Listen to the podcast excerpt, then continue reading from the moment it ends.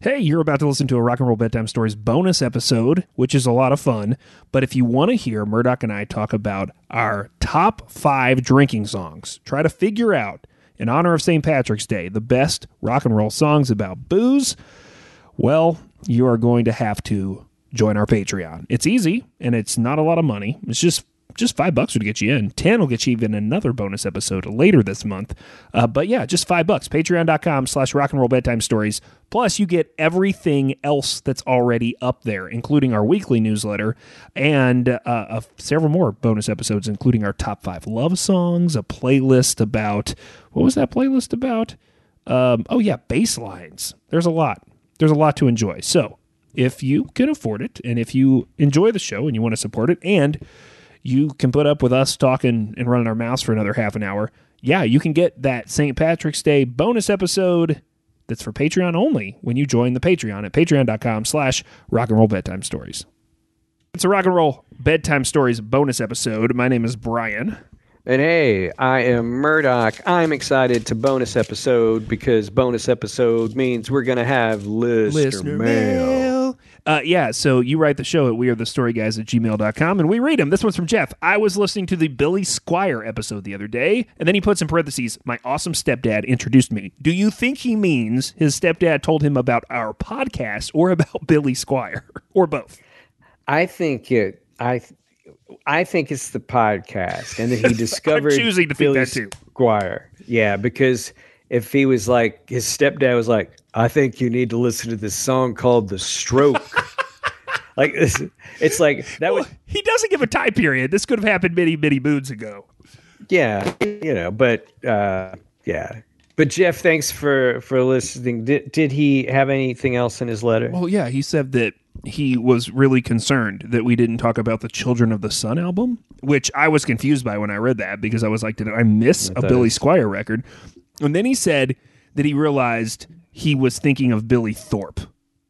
Do you know who that is? No, no idea. Yeah, so I didn't either. Uh, I had to look him up.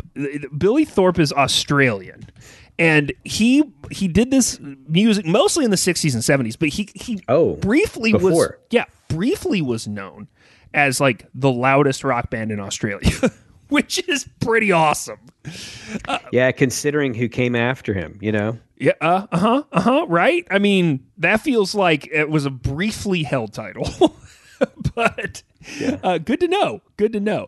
Uh, so I don't know. Maybe maybe we'll dive a little more into Billy Thorpe. I appreciate uh, him being put on our radar because anybody known for being loud and ridiculous, I'm into. Uh, okay, let's see what else we have in the mailbag here. This one's from Brad. Uh, first of all, let me say I absolutely love the pod. Heard them all. Never miss an episode. I'm about I, that's a commitment, dude, because we're up to like, I like 130 something regular episodes and then a bunch of bonus episodes. So, shouts Yeah. to you, man. You've, you've Thanks, Brad. I know you have probably listened to me talk more than most people who love me. So good for you. Uh, Yeah, that feels warm and cozy, Brian. it does. It feels like there's a love sandwich of in the podcasting. speaking of the love sandwich, it's coming at you specifically. Uh, being about 10 years of uh, Murdock senior and raised on rock and roll by my hippie relatives, I have an obsessive love of music history, trivia, rumor, and innuendo. I thought I was the only one who people would avoid talking music with because I would just geek out and fill them with copious amounts of music trivia, and then an hour later force them to make a polite exit with far too much information. Thanks to you two, I now feel validated. Oh, that's so nice, Brad. Thanks so much. We found our people. We found our people, man. Yeah, I mean, it is. It's like, you know, it. It's really weird when like a, a relative or something goes like he knows a whole bunch about music, which to me sounds like he's a completely a career failure. Like this is what he knows a whole bunch of stuff about a whole bunch of things that doesn't make him any money. oh my god. But but you know, it's like it was my escape and my my thing. So so Brad, I so thanks so much for listening and and saying those kind things. It's it's nice to have a kindred spirit. this one's from Andy. Uh, I wanted to send a quick thank you for looking into my question. Oh, Andy from the question uh, about Ozzy in episode 136, Ozzy versus the songwriting. Oh yeah. He, he said this was a great episode, and I had to listen to it twice to get all the details straight. I had to Oh, read it about seven times before we presented it. So I hear you. Uh, I it, and here this is this I I like to take credit for the production of this podcast because I do a lot of the the actual production Take- part take- of it. Take take the credit. But I mean, but listen, take the credit. Listen, you're getting credit for this. I will be honest about this. This is what Andy says next. I loved that about halfway through the episode, you played over the mountain. I thought it was going to be a few seconds of the song and then onto a commercial for athletic greens or something. But no. I got two full minutes of OTM, and this song still gives my auditory cortex a huge boner. Yeah, what a great way of putting it, man. It's Well- like it's like the first time you hear it, like you know, it's like someone's probably told you, like for me, it was like, oh, that's an Ozzy guy. Yeah, he ate a bat one time in front of a whole Right, bunch of people. right. Really? What? And then you hear over the mountain, it's like, oh, that's some, well, that's just a masterwork of like kind of creepy metal. it's funny that he points this out because this was maybe the only explicit production instruction you have given me in 50 episodes.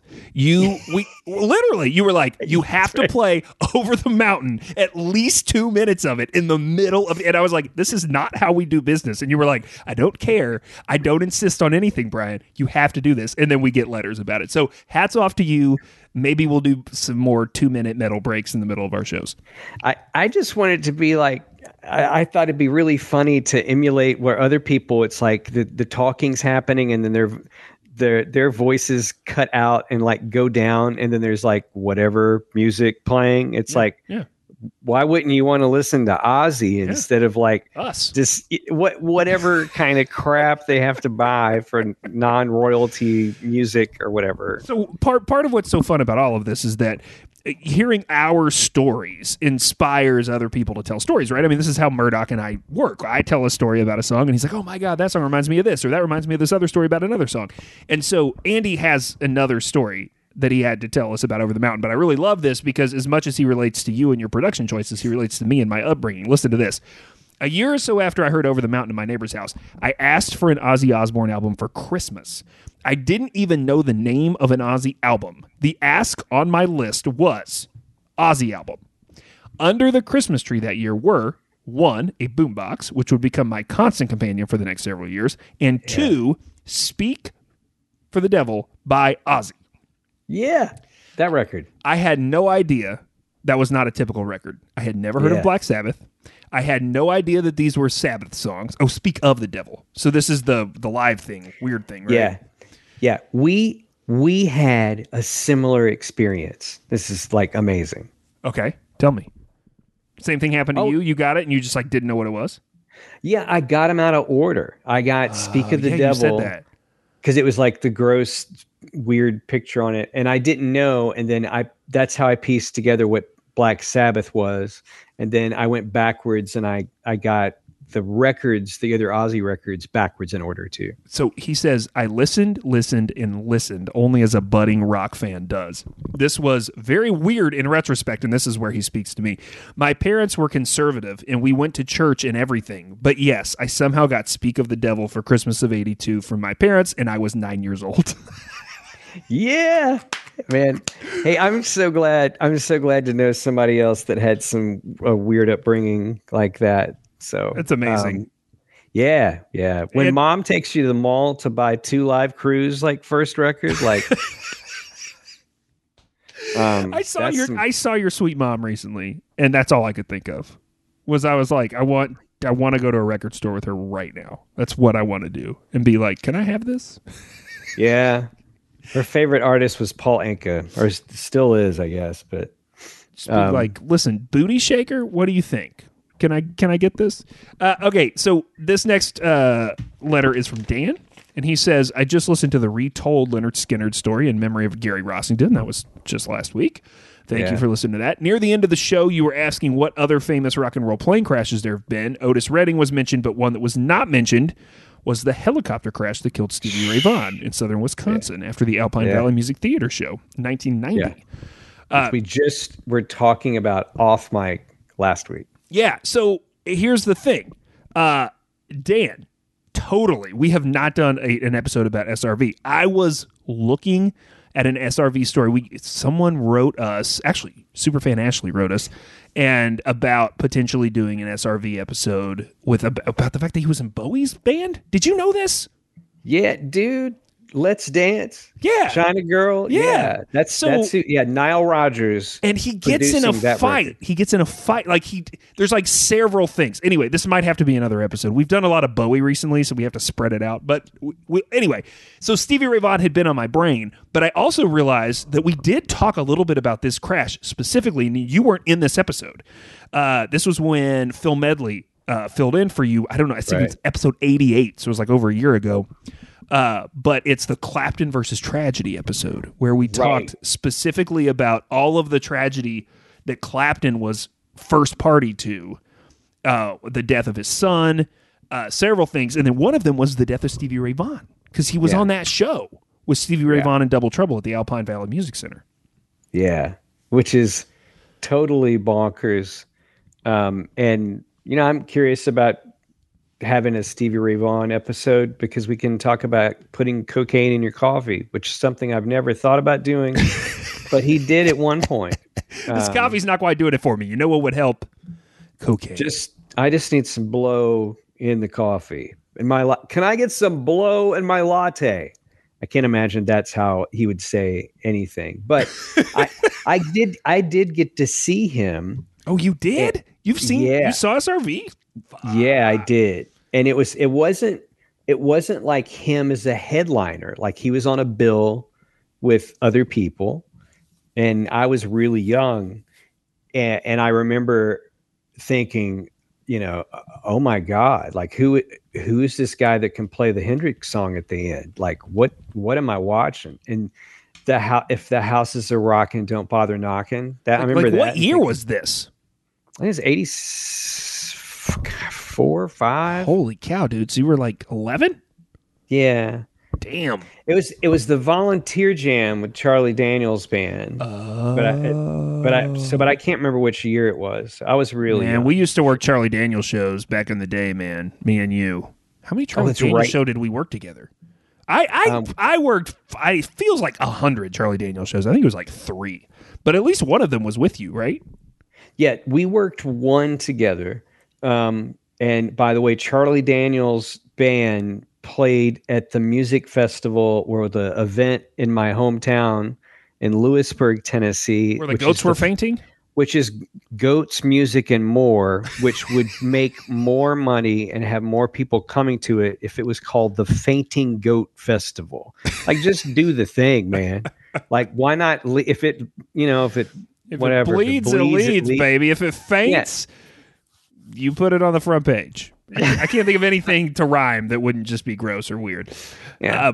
I- so what I love about the letters too that you send us is sometimes they're nice and long uh, with personal anecdotes, and then sometimes there's almost no words. Like the one we got from David, who did let us know he's from Augusta, Georgia, and the subject line of the email is "rock and wrestling," which is definitely a reference to our recent episode on rock and wrestling. Uh, Yes. and then inside the email, it, he just wrote Chris Jericho exclamation point. yeah holy shit jeez man there's a there's an episode the uh i guess it's vice that had oh it's the dark side of wrestling that's what it is and oh my gosh Well, so he was on Maron recently too. Like Yeah. sometimes I fall asleep listening to Maron. He's like my happy place, and I woke up and I was like, "Who is talking to Maron right now?" And it was Chris Jericho. yeah so um when i first heard him like doing this i was freaking stunned like i couldn't vote like i was like it's great i like stone cold too i mean i'm Stone Cold plays music. No, no, he talks. He has a podcast. Oh, oh, gotcha. Every gotcha. everyone has everyone, Everyone has, a podcast. Thank you for listening to ours. Uh, okay, Yeah. you want to do one more? Yeah, uh, yeah, I'm good for however many we can we want to squeeze in here. This is from Chad. And Chad says, Hey guys, I'm Chad. What's up, Chad? I recently Chad. stumbled upon your podcast simply because I saw something that said Billy Squire in music video.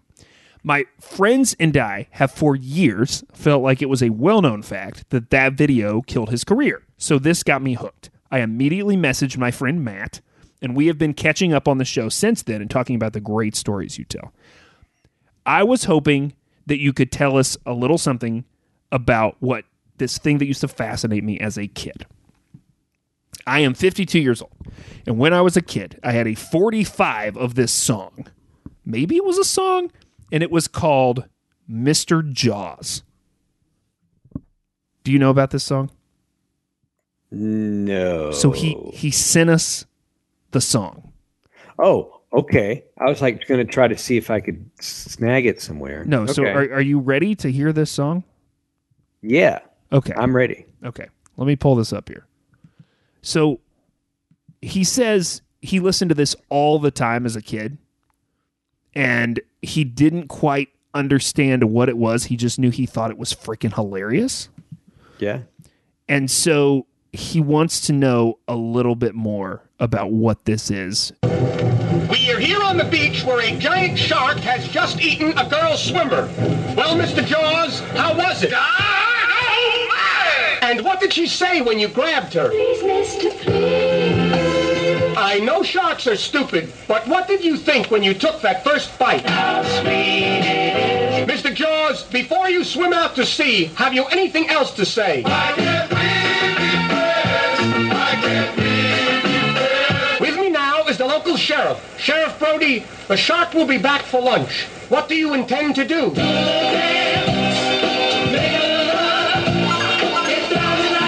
Arriving is oceanographer Matt so Hooper. you get the idea, right? So it's it, it it Dickie Goodman is the guy's name, right? Yeah. And Yeah. do, do you do you remember this like period where where this would this sort of stuff would would be popular?